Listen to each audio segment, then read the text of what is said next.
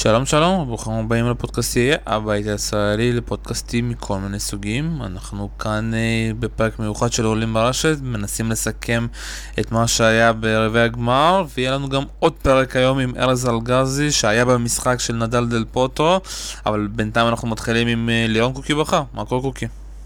אהלן שלום, אני צריך להגיד לך לפני שנתחיל שאני אה, שומע הרבה את הפודקאסטים שלך בזמן האחרון וזה ממש ממש אה, מוסיף, זה מאוד מעניין. תודה רבה. וכאן אנחנו באמת נתחיל לדבר, ושוב פעם, אתה יודע, אחרי ששנה שידרת את נדל מולר, קיבלת פעם לשדר את uh, פדרל מול אנדרסון, ואנחנו חייבים להתחיל מהמשחק הזה, אתה יודע, זה יום רביעי המשוגע אפשר להגיד, עם גם, אתה יודע, אנגליה במונדיאל, ומה שקרה, והקרחות שהיו ברבע גמר בין איזנר לאנדרסון, כל כך הרבה סיפורים. וכל כך הרבה שיגעון ואנחנו חייבים להתחיל עם פדרל אנדרסון ואני אתחיל עם, אתה יודע, דווקא המנטליות, איך המנטלית של אנדרסון, שאתה יודע, שהיה בפיגור גם מול מונפיס אה, במאזן הפנימי, גם מול פדרר, מצליח לחזור, אתה יודע, מנטלית, גם מול מונפיס, גם מול פדרר ולנצח.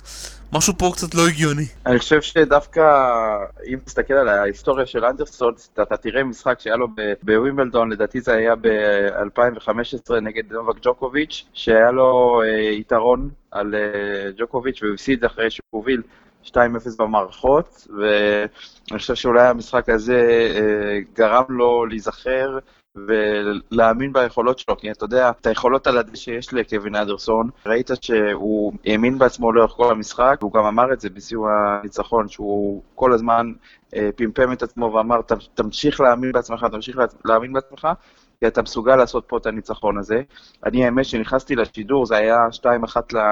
2-1 במערכות לפדרר, אחרי שהוא לא הצליח uh, לנצל uh, נקודת משחק, ואחרי שכבר היו לו שלוש אפשרויות שבירה על ההגשות של uh, קווין אנדרסון. ומה שפתאום התחלתי לשים לב אצל פדרר, שהכדורים שלו פשוט, אתה רואה איך מהקו האחורי אנדרסון פשוט לוקח את הנקודות, נקודה אחר נקודה, אתה רואה את פדרר מחטיא כדורים שהוא, בדרך כלל אתה לא רגיל לראות שהוא מחטיא בפורנד, והוא החטיא כדורים, ואתה ראית שהוא נהיה לחוץ ולחוץ ולחוץ, ככל שהמשחק הזה הלך והתקדם. התחלתי להבין, להבין בעצם שאנדרסון השווה ל-2-2 במערכות, שזה היום שלו. כי ראיתי את פדרר לא מצליח לשבור את הגשות של אנדרסון, ולאט לאט אתה ראית על פדרר, הוא מתחיל להבין שהוא לא, לא עובר את הסיבוב הזה.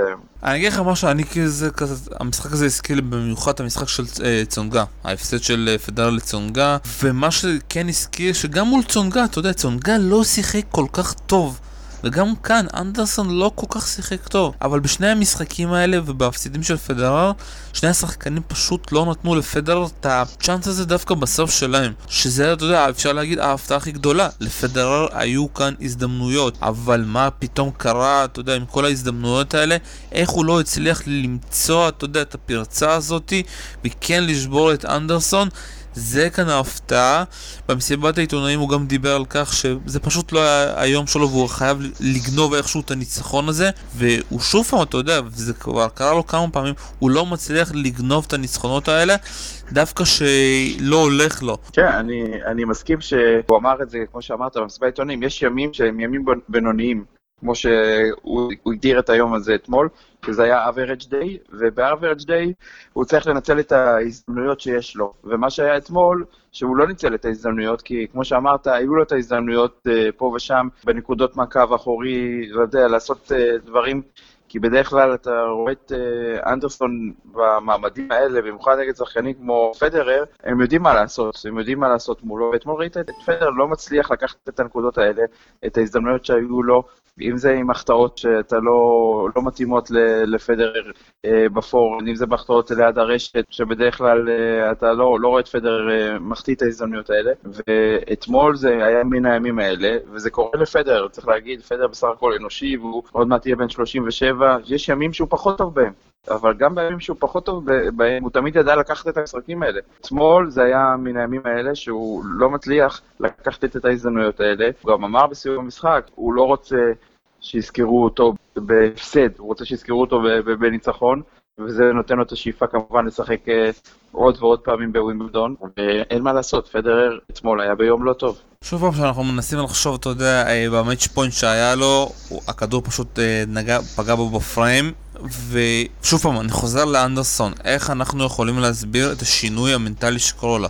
ושוב פעם, אני חוזר למוטפיס, אני חוזר לפדרר, שהוא בסופו של דבר, גם הוא לא מאמין בעצמו, אה, איך הדברים האלה קורים, מה קרה פתאום באנדרסון, ושוב פעם, אתה יודע, בסופו של דבר הוא הולך לפגוש את איזנר, ויש סיכוי מאוד שאנחנו נראה אותו פה עוד גמר, אתה יודע, אחרי שהוא הגיע לגמר ב-US Open, ויכול להיות שהוא עוד פעם הוא יפגוש את אה, נדל. איזה שינוי, מה קרה פתאום לאנדרסון? אנדרסון, תראה, אנדרסון אה, הוא, הוא שחקן קודם כל עם, עם המון ניסיון, שחקן שהתחיל את הקריירה יחסית בגיל מאוחר, כי הוא הלך לקולג' ושיחק בקולג', אפילו פעם פגש שם את איזנר, שניהם שיחקו יחד אחד מול השני בקולג'. אני חושב שמבחינת הסגנון שלו, הסגנון של uh, קווין אנדרסון ייפול ויקום על ההגשות שלו. ואתמול ראית שזה לא היה רק ההגשות, זה היה גם המשחק הקו האחורי, והוא לא חשש ללכת על, החבטות שלו, אה, הפורהנד שלו הוא פורהנד מצוין. אה, הבקאנד שלו אתמול היה קצת, אתה יודע, קצת משם הגיעו יותר הטעויות, אבל פדרר לא ניצל את זה, כי פדרר פשוט לא היה טוב אתמול. ואני חושב שאנדרסון הוא חזק מנטלית, הוא עבר כמה דברים בקריירה, כמו אותם הפסדים שהזכרנו מוקדם יותר, כמו המשחק ההוא נגד ג'וקוביץ', כמו הניסיון שהיה לו בגמר ב-US Open. אני חושב שהוא שחקן בגיל 32, עוד מעט 33. כבר, אה, אתה יודע, אתה רואה את השחקנים היום, הם מגיעים לשיא שלהם בגיל הזה, בגיל 32, בגיל 33, הם משחקים את הטניס הכי טוב בקריירה שלהם. זה תופס לגבי אנדרסון, וזה גם תופס לגבי היריב של אנדרסון בחצי הגמר, לגבי ג'ון איזנר, שבגיל 33 פתאום אתה רואה איזה, איזה שחקנים, איך הם משתנים מנטלית, הם הרבה יותר רגועים. אני חושב שהם דומים אחד לשני ב, גם, ב, גם בסגנון וגם בקטע שהם הרבה יותר רגועים עכשיו בשלב הזה של הקריירה שלהם, גם קווין אנדרסון וגם אה, ג'ון איזנר שלא ישחק. וזה באמת זו הזדמנות מעולה ככה לדבר גם על איזנר, אתה יודע, בסופו של דבר כל היום הזה חשבנו שאיזנר ראוניץ' יהיה המשחק הכי ארוך ביום הזה.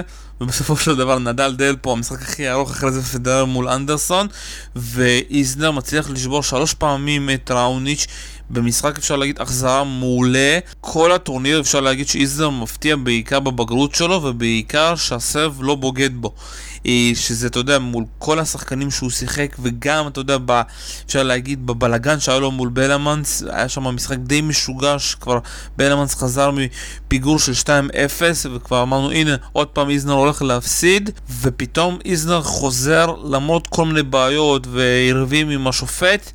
יש כאן, שוב פעם, כמו שהוא אמר אחרי זה במסיבת עיתונאים, אני מנסה לעשות את הדברים שאני יכול לעשות, לעשות אותם טוב, ופחות להסתכל על הדברים מסביב. כן, זה בדיוק uh, מה שהוא אמר, ואני חושב שלגבי uh, ג'ון איזנר ואתמול היריב של מילו שרауניץ', אני לא מקנא בשניים האלה. אתה יודע, הם צריכים להתכונן למשחק שלהם, ופתאום הם רואים את פדרר uh, מוביל 2-0 במערכות, ואולי סוגר בשל, בשלוש מערכות, והם הם צריכים להכין את עצמם פיזית למשחק שהם עוד רגע עולים, ואז פתאום יש להם עוד שעתיים, שלוש לשבת ולחכות עד שהמשחק של פדר ייגמר. ואתה יודע, מצד אחד אתה יודע מתי להתחמם, מתי לאכול, מתי אה, זה.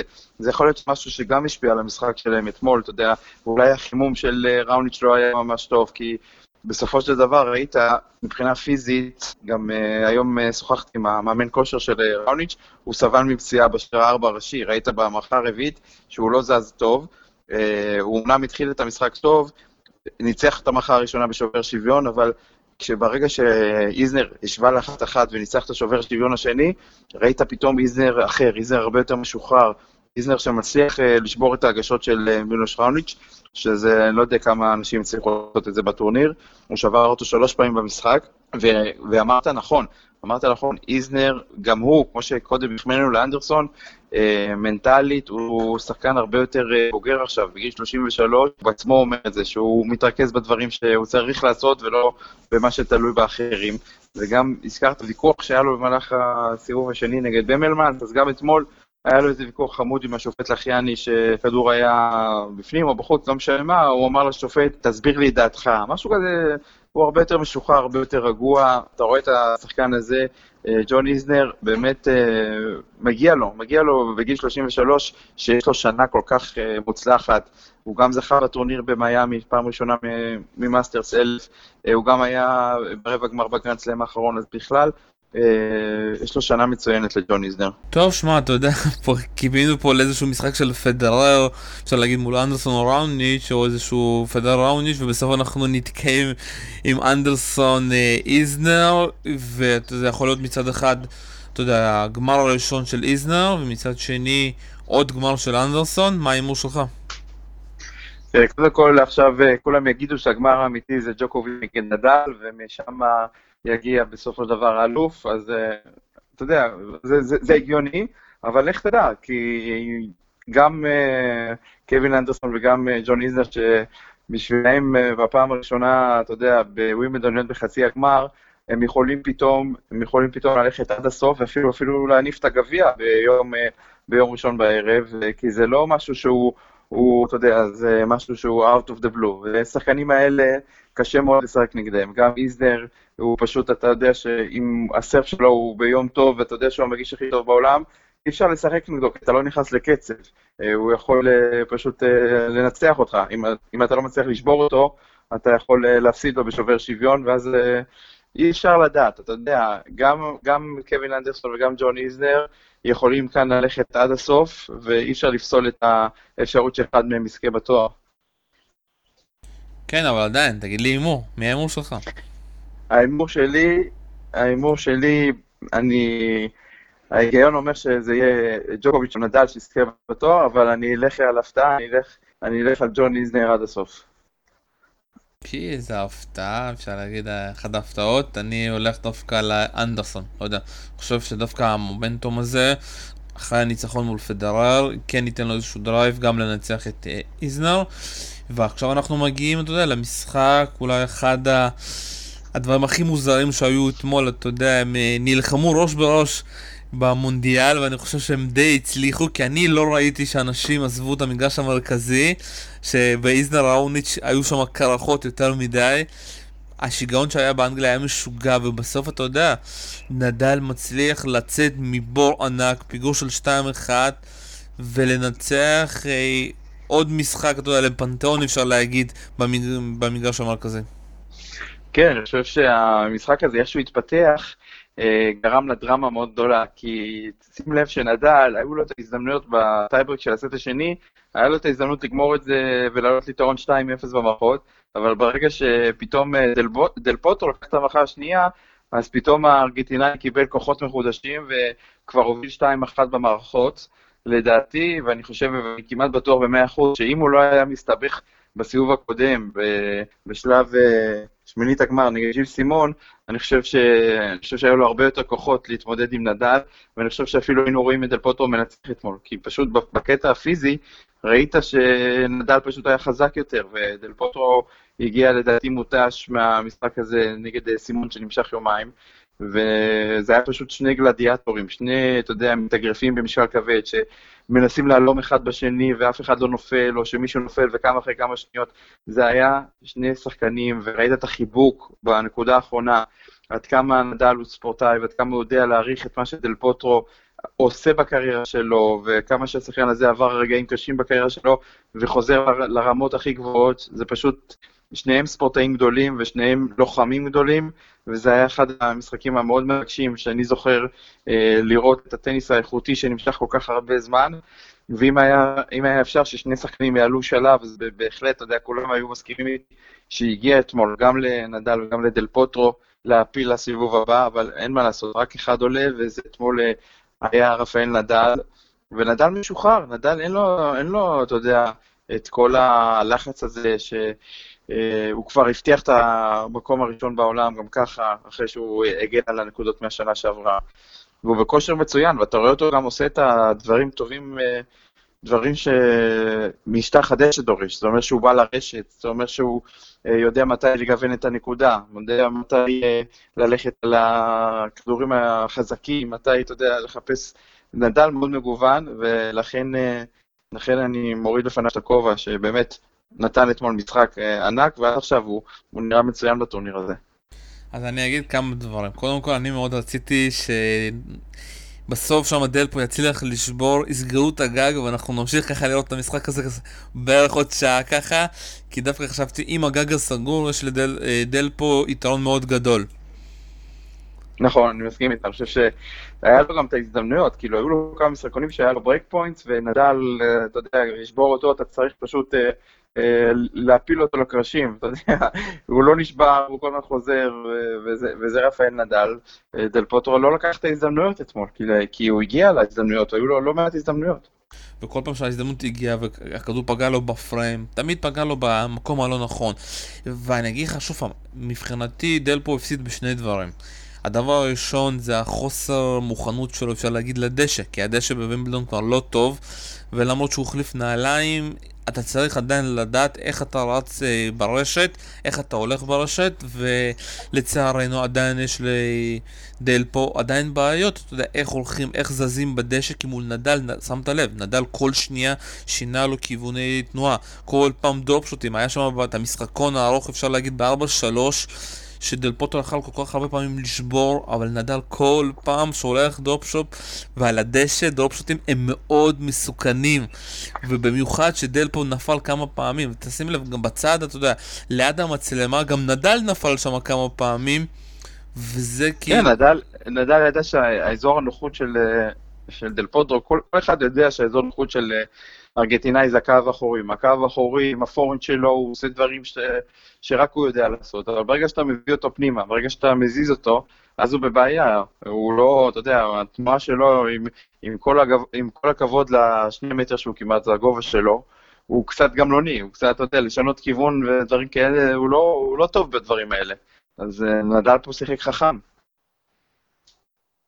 ללא ספק חכם, ושוב פעם, זה איזושהי טענה לדל פוטו, שהוא גם לא שיחק חכם מול סימון, אתה יודע, מול סימון הוא החליט ללכת איתו לסגנון של סימון, שזה לשחק עד שאתה יודע, להוציא את כל המעיים לכל הצופים, ואפילו להמשיך ליום השני, וזה אחד הבעיות, אתה יודע, שיש לשחקנים שהם לא, שהם לא בטופ. ואני גם משווה כאן את זוורב. גם זוורב יותר מדי סומך על כל העניין של הכושר הגופני. אני אגיע למערכה חמישית ואני אנצח. זה דפק אותו ברולנד גאוס, שהוא כבר הגיע גמור מול טים, זה גמר אותו גם מול גורביס, שהוא קצת התגרה בגורל שלו, וגם דל פוטו, אתה יודע, התגרה במזל שלו, שהוא היה צריך לסיים כמה שיותר מהר את המשחק שלו מול נכון, סימון. נכון, נכון, הוא היה צריך לגמור את זה בשלוש מערכות, ברגע שהוא לא סיים את המערכה השלישית, שהיו לו את ההזדמנויות אה, לתת את זה. אה, ראית, סימון, ו... סימון והוא זה היו שני counter puncher ים שהולמים אחד בשני, וזה שיחק לידיים של, של סימון, כי כמו שאמרת, דל פוטרו אה, לא, לא עשה דברים שהוא היה צריך לעשות אחרת, נגיד נגד סימון.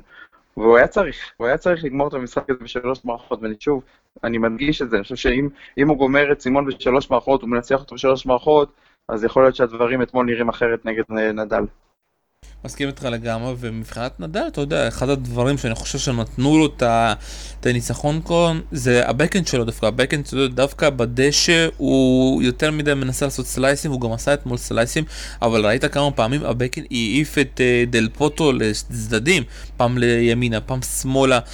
ושוב פעם, אתה יודע, הבקהנד של אה, נדל לא תמיד היה כזה אפקטיבי על הדשא, ודווקא כאן במשחק הזה מול דל פוטו, הוא פשוט שיגע את דל פוטו, וכל פעם שאתה גורם לדל פוטו, אתה יודע, לזוז ולמתוח את האיברים שלו, זה יתרון לנדל, ושוב פעם, כשאני מסתכל על נדל, מה נדל עשה, שוב, אני לוקח את המשחקון הזה של 4-3, שנמשך שם לפחות 8 דקות, 10 דקות, כאן נדל הגדול חזר, המנטליות הזאתי, שהוא ידע כמה הנקודה הזאת היא חשובה, ואם הוא היה נשבר שם, הוא ידע שזה הולך, אתה יודע, עם גג סגור וכל הדברים האלה, הוא אמר שהוא מנצח את המשחק הזה בסט החמישי עם השבירה ולא ייתן שמישהו ישבור אותו.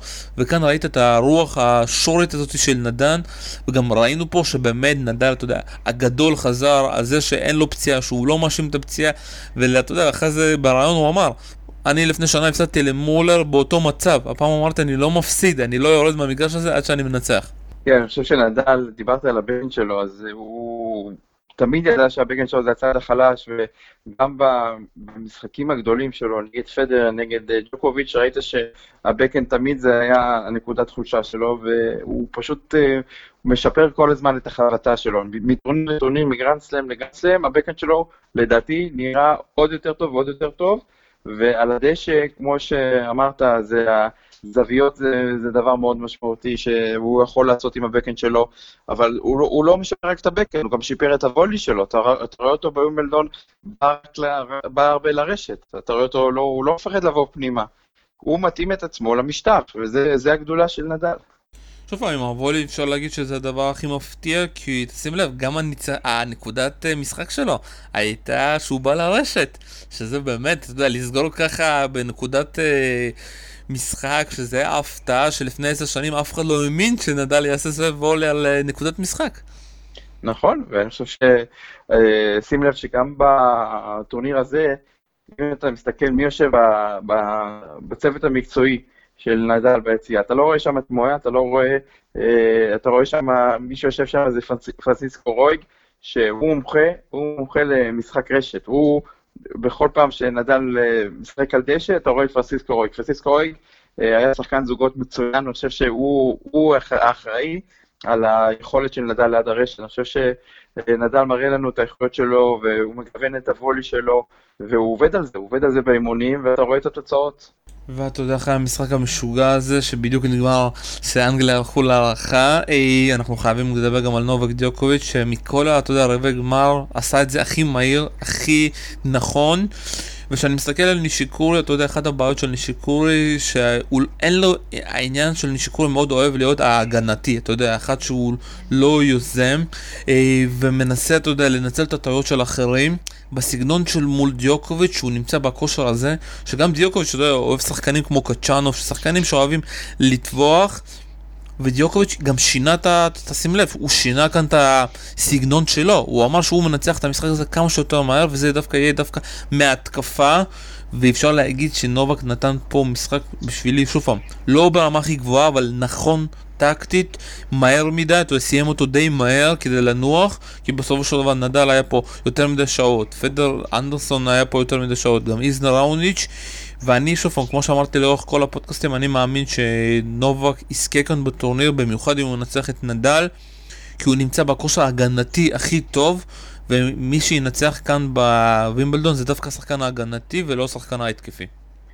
כן, אני חושב שנובק, אה, אתה בטח כבר דיברת על זה בפודקאסטים, הוא חוזר להיות אותו נובק שאנחנו מכירים. אה, זה מלא מעט סיבות, אה, אני אתמקד בכמה סיבות. האחד זה, הוא ניקה את השטח. ניקה את השטח, אני מתכוון, האנשים שהשפיעו עליו לרעה, הם כבר לא יושבים בבוקס שלו, אם זה היועץ, היועץ המנטלי, פפה ילמז, אתה לא רואה אותו יותר באזור של ג'וקוביץ', והוא החסיר את המאמן שבעצם מביא אותו לגדולה שלו, זה מריאן וייטה. ומה שאתה רואה שהוא חזר לו, ו- וקצת בשנתיים האחרונות הוא איבד את זה, זה הכושר הפיזי. היכולת ההגנתית שאתה מדבר עליה, שלום, אתה רואה שוב איך הוא מכסה את המגרש, איך הוא מחליק לכדורים, שרק לנובק יש את היכולות האלה. אתה לא רואה עוד שחקנים שיודעים ללכת על החלקה על הדשא ולחזור למגרש. זה רק דברים שיש לנובק ג'וקוביץ', הוא חוזר לעשות אותם, והוא עושה אותם בצורה מדהימה. ואם דיברת על היריב שלו אתמול, קיי נישיקורי, השחקן הזה, מבחינה פיזית, הוא לא יכול לשחק טורניר גרנד סלאם שיש עליו עומס כזה גדול. גם אתמול נגד ג'וקוביץ', ראית שבשלב מסוים הוא כבר פיזית היה מפורק לגמרי. פיזית הוא לא יכול היה לתת fight לג'וקוביץ', הוא לא יכול היה לרוץ כמו שג'וקוביץ' רץ. וג'וקוביץ' אוהב את השחקן הזה שחובט את הכדורים אה, כמו שנישיקורי חובט, הוא ניצל את זה. וג'וקוביץ' פוגש יריב כזה, בשבילו זה, זה כאלה קלות, הוא מתקיף אותו מיד, בנשקים שלו, וכן, ג'וקוביץ' נראה שהוא באמת חוזר לעצמו, ונראה לי שהוא בשל לקחת את התואר פעם נוספת.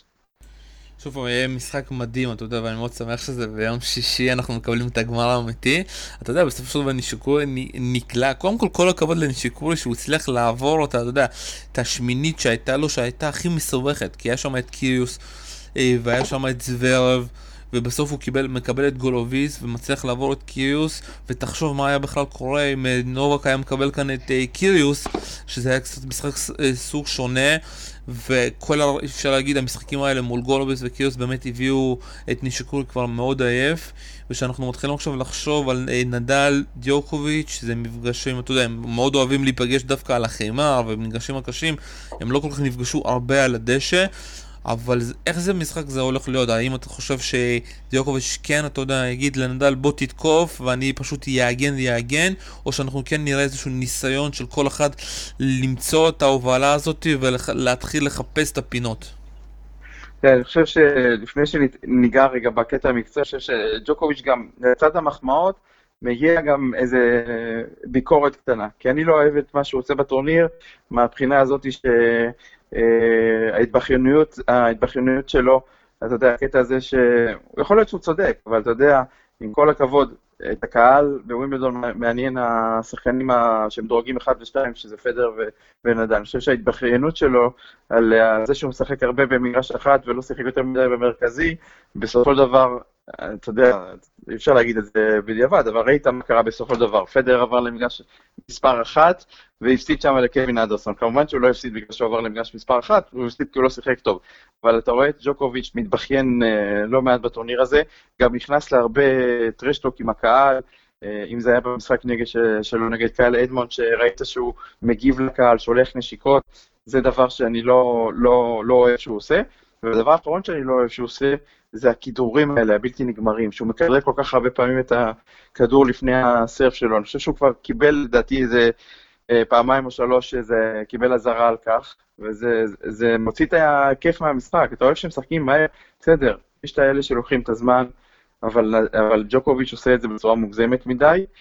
אה, מהבחינה, מהבחינה הטקטית... השנייה, אני רוצה לענות לך דווקא על זה. קודם כל, אה... אתה צריך גם לדעת, אתה יודע, איך אתה מנצח. לפעמים אתה לא מנצח דווקא על המגרש. גם מבחינה פסיכולוגית אתה יכול לנצח. והמהלך של הצוות של נובק היה מהלך מדהים. כי הסיכוי של נובק להפסיד במגרש מספר 1 יותר גבוה מאשר שהוא יפסיד במגרש המרכזי. המגרש המרכזי הוא באמת, למדורגים הוא יותר טוב.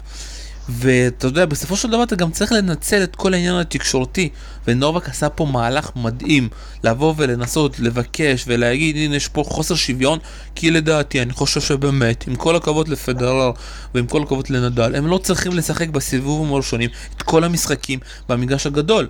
ואתה יודע, ושיש הזדמנות, בוא תנצל אותה. ונובק והצוות שלו ניצלו פה את ההזדמנות הכי נכונה. בוא, לבוא ולבקש לשחק במגרש המרכזי, כי זה הסיכוי הכי טוב שלא לנצח. ווימבלדון היו חייבים לעשות את זה, כי הם באמת טעו. כי אתה יודע, הכי טוב זה לשים את פדרר בסיבובים הראשונים, קצת במגרש אחד, את נדל, וככה אתה יכול להביא, וככה אף אחד לא יכול לבוא לך בטענות. דבר שני, מבחינת הכידורים, אה, לכל הפעמים, שמעת פעם את הרעיונות, נובק תמיד דיבר שהכידורים נבעו מלחץ. והלחץ הזה, אתה קצת עם עבודה פסיכולוגית, עזב והוא הפסיק לכדרר. כנראה שעוד פעם הבעיות המנטליות והלחץ חזר, וככה חוזרים הכדרורים. אה, השאלה אם זה חוקי, זה חוקי. אין לך איזשהו חוק שאומר שאסור לך לכדר כמה שאתה רוצה. עד שגם לא יעשו את זה.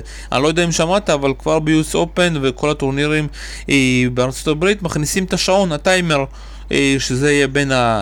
אה, גם בודק את ה-25 שניות, גם את העניין הזה של הכניסה, של החמש דקות, גם את העניין הזה איך שאתה מגיע ועד שאתה מגיע לרשת להגררה של המשחקים, ואולי זה באמת, השעון הזה יעזור להמשך השנים, אפשר להגיד, הבאות, כמו שעבר נכנס ושינה קצת את המשחק, גם כאן אולי זה ייכנס את העניין של הבזבוז זמן.